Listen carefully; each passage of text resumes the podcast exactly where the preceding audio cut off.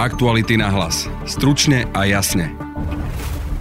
Klasické médiá, konkrétni novinári a mimovládky s odstupom sociálne siete a rodina. Informačné zdroje, na ktoré sa spoliehame pri téme korupcie. Neveríme naopak politikom.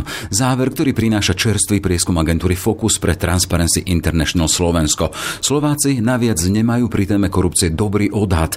Čo to znamená? Na závery prieskumu sa pozrieme s Michalom Piškom, ktorý stojí na čele slovenskej pobočky Transparency. Politici naozaj veľmi často aj tieto témy používajú na rôzny politický boj.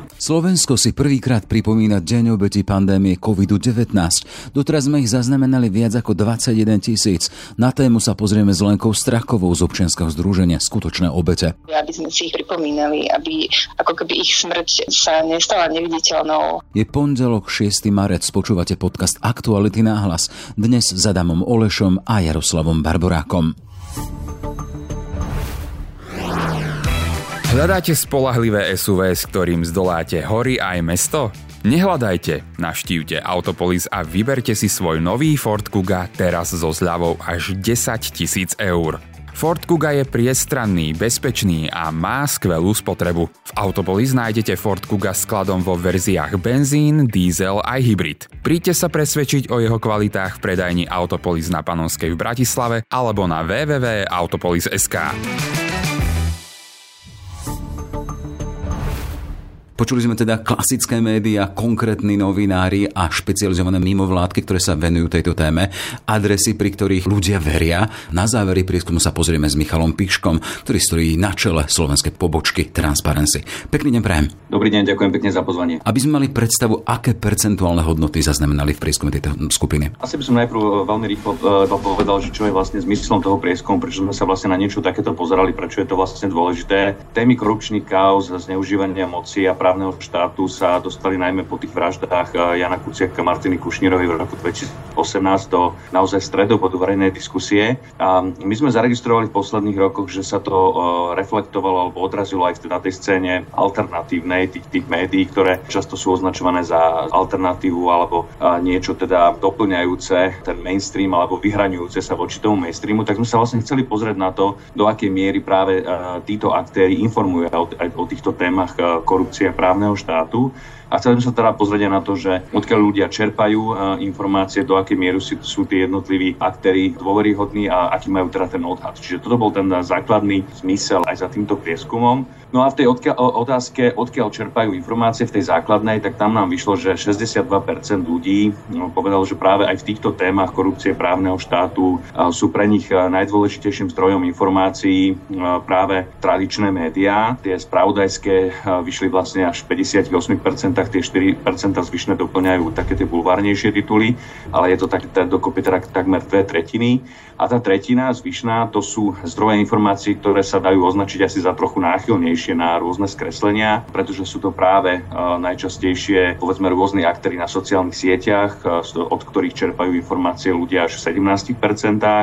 Potom práve z tých diskusí s rodinou, s kolegami známymi, to je 13% populácie a 6% označilo za primárny zdroj informácie aj o témach korupcie a právneho štátu práve tie alternatívne médiá, ako sú portály hlavné správy, Zemavek, Infovojna, Slobodný vysielač a podobne. Hej, ale keď to teda dáme na tú vážku, jedna druhá strana, tých okolo 60%, tie tradičné médiá, potom spomínate tie podstatne menšie percenta pre alternatívu, môže to byť aj dobrá správa o Slovensku. Myslím si, že, že určite je dobrým zistením to, že takmer dve tretiny ľudí sa spoliehajú na tie tradičnejšie médiá, ktoré predsa len majú prepracovanejšie edičné systémy a naozaj tie, aj napriek tomu, že tam robia chyby, aj v týchto témach vidíme to naozaj, môžem spomenúť taký asi najvypuklejší prípad z posledných rokov.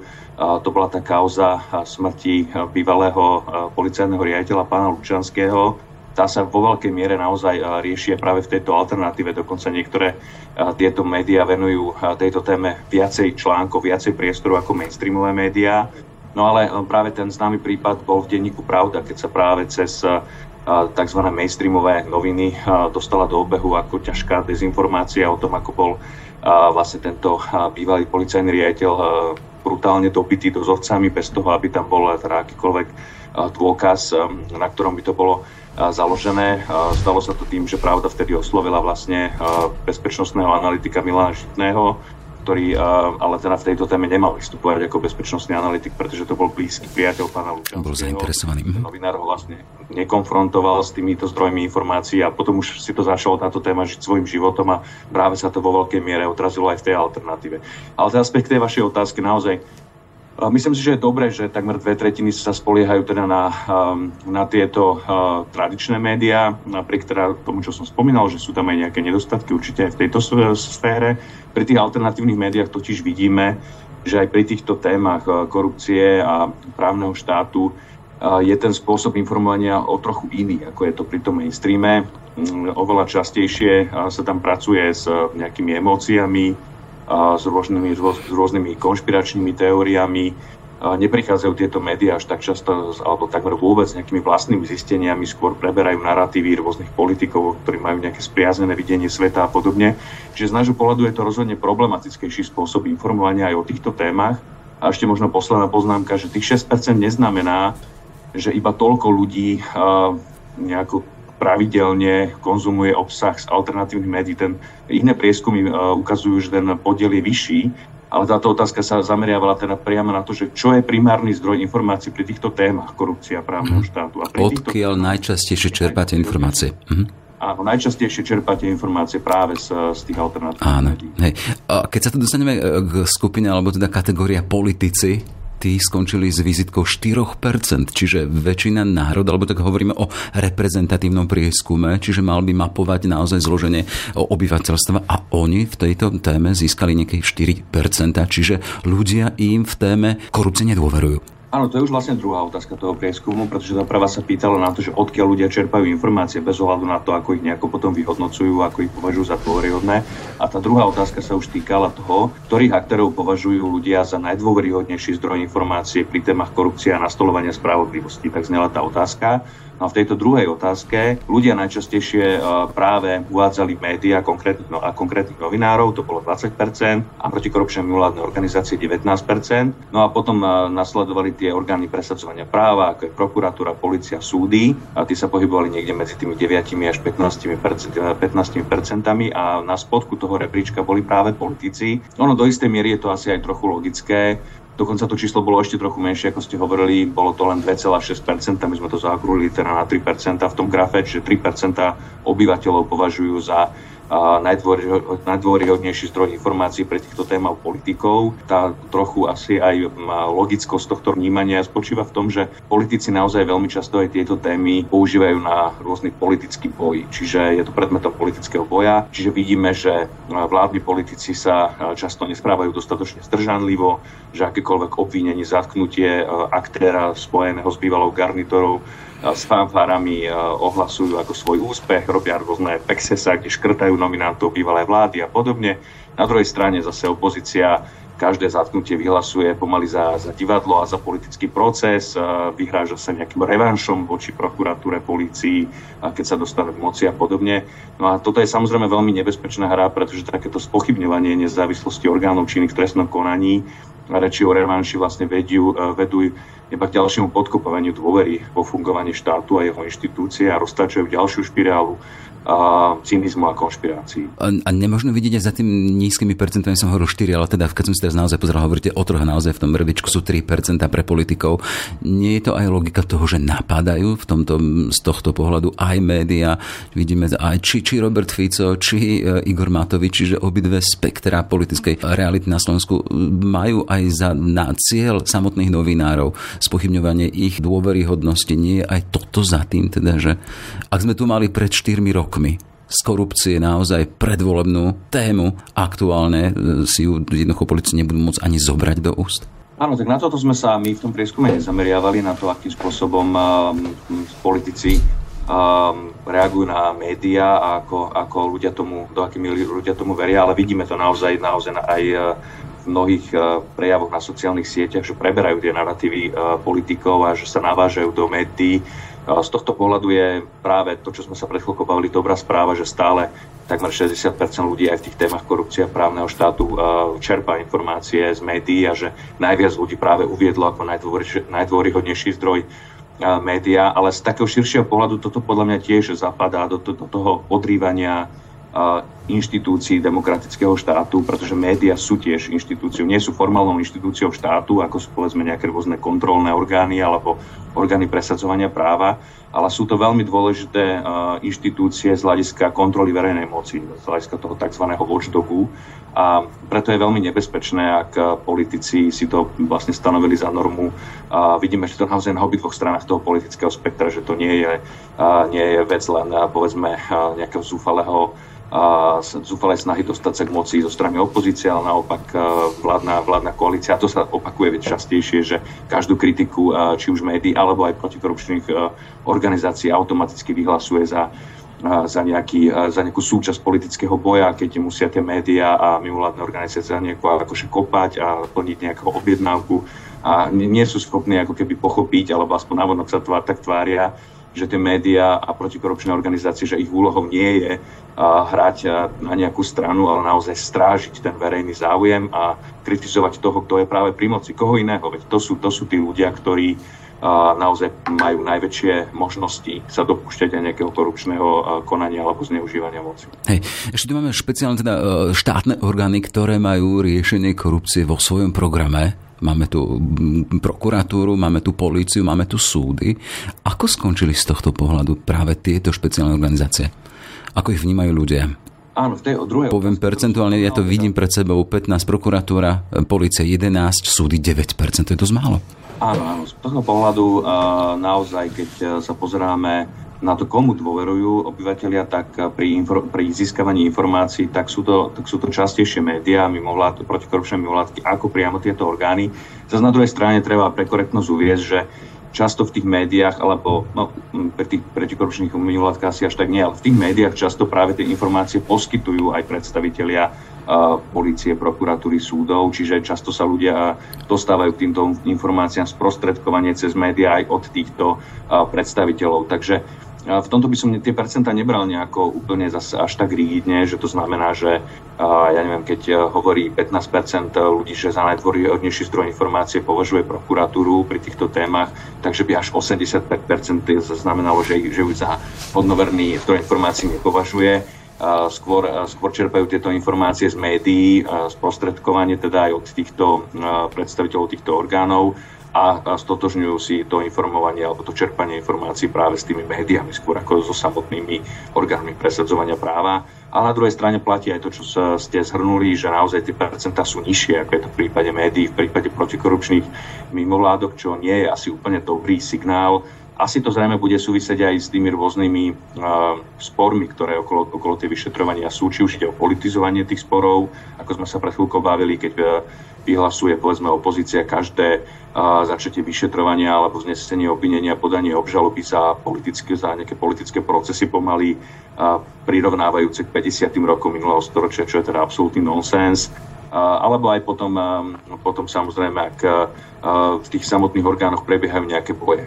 Vieme, že boli sme svedkami tých súbojov medzi rôznymi zložkami policie, videli sme, aké sú spory medzi špecia, špecializovanou prokurátorov, prokurátorov a generálnym prokurátorom. Čiže aj tieto spory asi nenapomáhajú tej dôveryhodnosti pri informovaní o týchto témach z pohľadu orgánov presadzovania práva.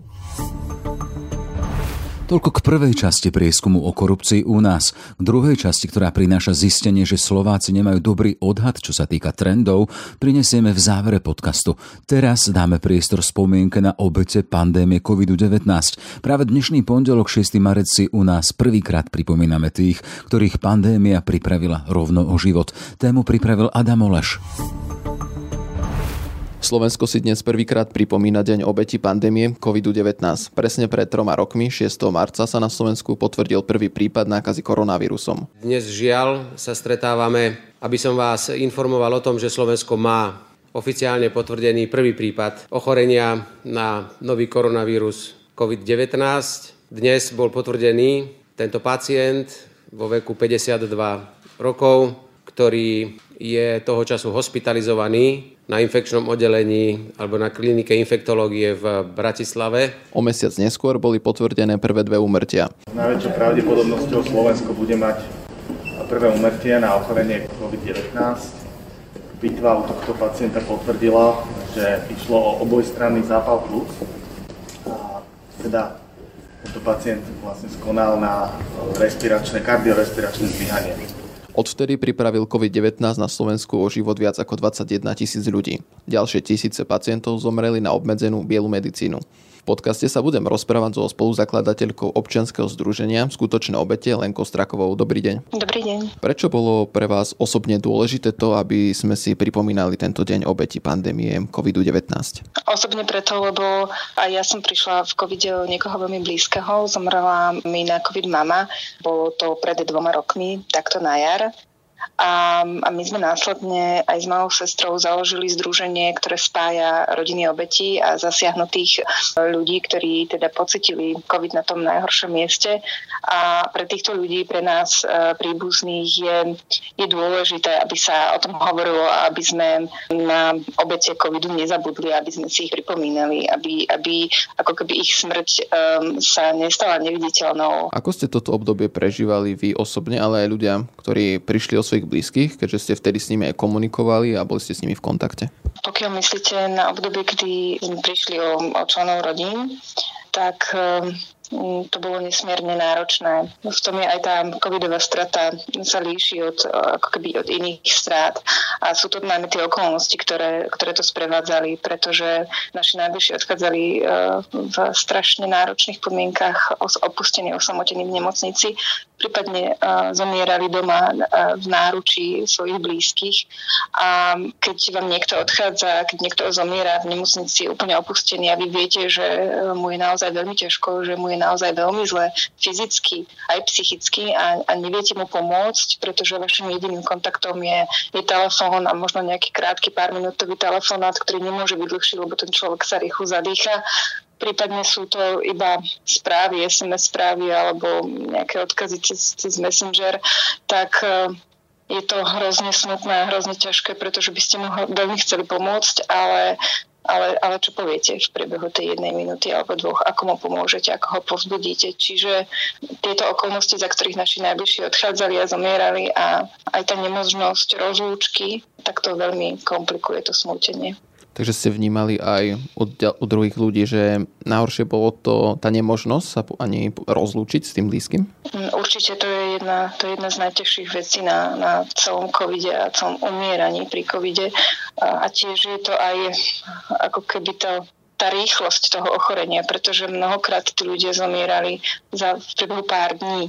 To je taká náhla strata, proste to je, to je, to je veľký, veľk, veľký zásah do, do vášho života, veľmi náhly, a s ktorým sa veľmi ťažko vyrovnáva. Cítite aj vy osobne, že ľudia už ako keby zabudli na toto obdobie, či už teraz, ale aj počas posledných vln, ktoré sme tu mali, to už boli zrazu len čísla, ako keby sme zabudli, že za tými číslami sú skutoční ľudia, ktorí prišli o život. My sme sa od začiatku snažili, aby sme zmenili uh, tento slovník, aj, aj sme oslovovali štátne inštitúcie, aj médiá, aj verejnosť, aby sme nehovorili o číslach v tých grafoch, ale aby sme hovorili o skutočných ľudiach, uh, o skutočných ľuďoch, a chápeme, že COVID prekryli už iné témy dnes a, že ľudia by na to naozaj chceli zabudnúť a nechcú si to pripomínať, lebo je to nepríjemné pre nich, ale treba si uvedomiť, čo sa stalo a, a treba si uvedomiť a pripomínať si, že, že v našom okolí žijú desiatky až stá tisíce ľudí, ktorých COVID rodiny navždy rozdelil a poznačil a, a nesmieme na to zabudnúť z jednej zo štúdí vyplýva, že ak by Slovensko vtedy zaviedlo opatrenia ako napríklad Dánsko, mohlo sa zachrániť tisíce životov.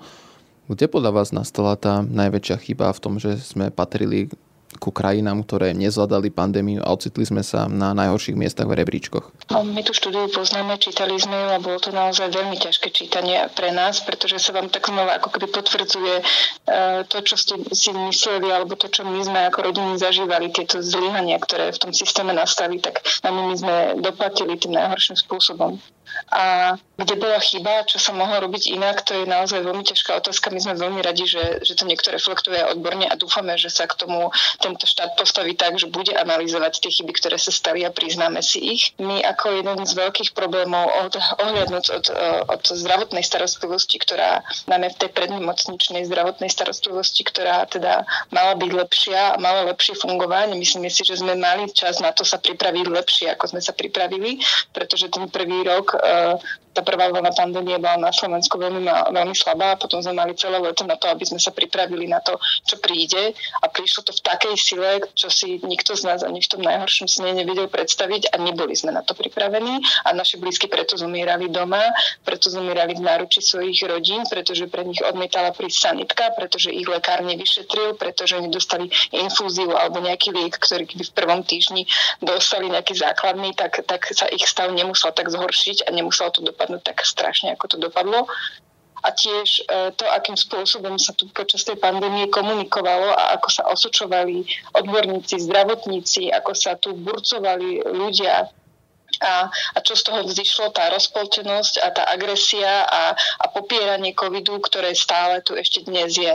Takže e, chyb bolo veľa a my veríme, že budú reflektované a zhodnotené. Poučili sme sa vlastne za toto obdobie, alebo vidíte tam nejaké pozitíva, keďže často sa skôr hovorí o tom, že ako táto pandémia rozdelila našu spoločnosť? Tak to je. Tá spoločnosť je stále rozdelená. My, my Vysadzame spomienkové lipy naprieč celým Slovenskom a stretávame sa s ľuďmi v obciach a maličkých dedinkách aj vo veľkých mestách a stretávame sa so zdravotníkmi a počúvame tam podobné príbehy, rovnaké skúsenosti o tom, ako sa u nich v dedine zmenila nálada, ako sa rozhádali celé rodiny kvôli covidu a kvôli prístupu, ako sa tá pandémia manažovala, každý niečomu veril, niečomu chcel veriť a nepovedala by som, že sme sa poučili, pretože len sa pozrime na to, ako sa príjmal pamätný deň na Slovensku.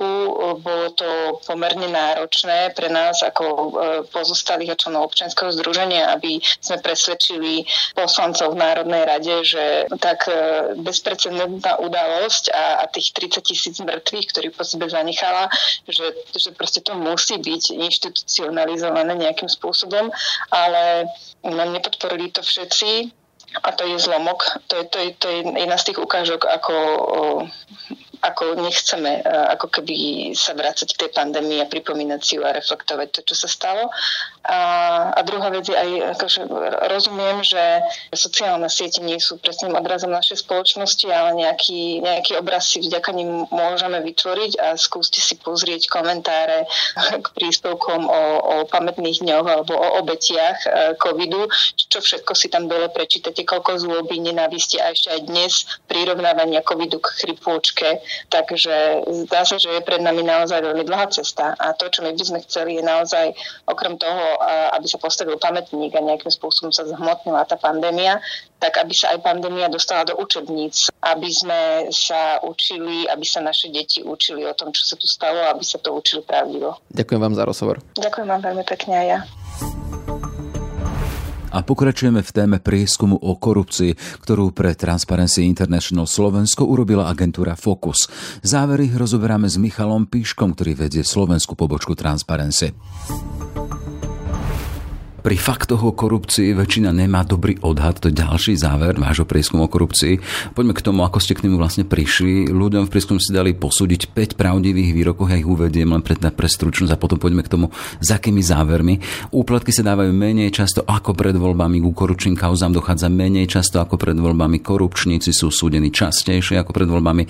V rebičku vnímania korupcie je na tom Slovensko lepšie ako pred voľbami a dôvera v súdy je vyššia ako pred voľbami. Chcem sa spýtať, že pri ktorom výroku sa ľudia trafili?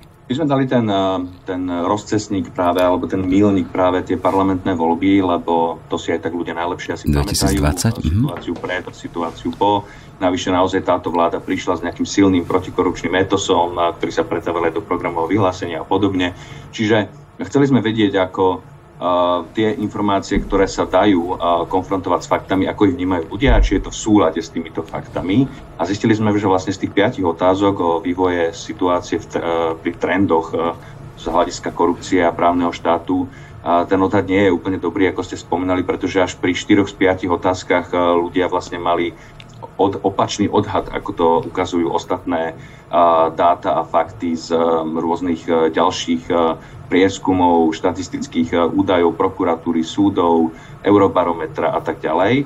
No a čo sa týka tej otázky, kde teda sa trafili, tak to, je, to, je, to, to išlo o otázku, že či sa vplyvní ľudia namočení do korupcie už dostávajú predsudky častejšie, ako tomu bolo v období pred voľbami. Tak toto naozaj ľudia odhadli dobre. 56% z nich, 56% respondentov uviedlo, že tento výrok je pravdivý. Naozaj to registrujú v médiách, že aj tie tzv. veľké ryby sa naozaj častejšie vyšetrujú a dostávajú už aj pred súdy. V tých ďalších štyroch otázkach však ten odhad nebol taký dobrý, tam to práve bolo pesimistickejšie, ako, ako sú tie reálne fakty. Pri tej otázke na drobné úplatky, teda či ľudia dávajú úplatky častejšie, ako tomu bolo pred voľbami, tak 45% respondentov tvrdilo, že áno, že je to častejšie ako pred voľbami, iba 40% si myslelo opak. No my dlhodobo vidíme v prieskumu Fokuse, ktorý, Fokusu, ktorý si dávame na túto tému vlastne už takmer 20 rokov spracovávať, že dlhodobo tie osobné skúsenosti ľudí s dávaním uplatkov klesajú že kým ešte na sklonku 90. rokov hovorilo až 40% ľudí, že v poslednej dobe dali pri poskytovaní verejných služieb nejaký úplatok, tak v posledných rokoch je to okolo 10 čo teda stále nie je úplne uh, uspokojivé, ale je to teda akože výrazný trend uh, poklesu uh, dávania tých drobných úplatkov. Takže túto ľudia dobrý odhad nemali. Podobne sme sa pýtali na to, či dochádza častejšie k veľkým korupčným kauzám, ako tomu bolo pred voľbami. 56% respondentov si myslí, že áno, že teraz je viac veľkých kauz, ako tomu bolo pred voľbami. My sme robili v Transparency nedávno takú analýzu rozsudkov korupčných trestných činov, teda tých, ktorí sa dostali pred súd. Takisto dlhodobo sledujeme médiá a to, ako sa informuje o týchto korupčných kauzách. A naozaj z, aj z dát, aj z, z prehľadu médií je to, myslím, úplne zjavné, že tých korupčných, tie korupčné kauzy, ktoré sa síce takmer dennodenne v médiách riešia, ale sa v drvej väčšine týkajú práve tých predošlých garnitúr. Málo kedy, aj keď sú prípady, ale, ale nie až také časté, ide o korupčné kauzy, ktoré súvisia s predstaviteľmi tejto, tejto garnitúry. V ich, pro, v ich prípade sú tie problémy skôr iné, nejaká povedzme nízka kompetentnosť, časté hádky, slabá akcie, schopnosť a podobne a podobne, ale tie korupčné kauzy práve naozaj sú vo výraznej miere nižšie, ako tomu bolo, aspoň sa tu tak zatiaľ zdá, ako tomu bolo v tých predošlých vládny, v tých predošlých obdobiach.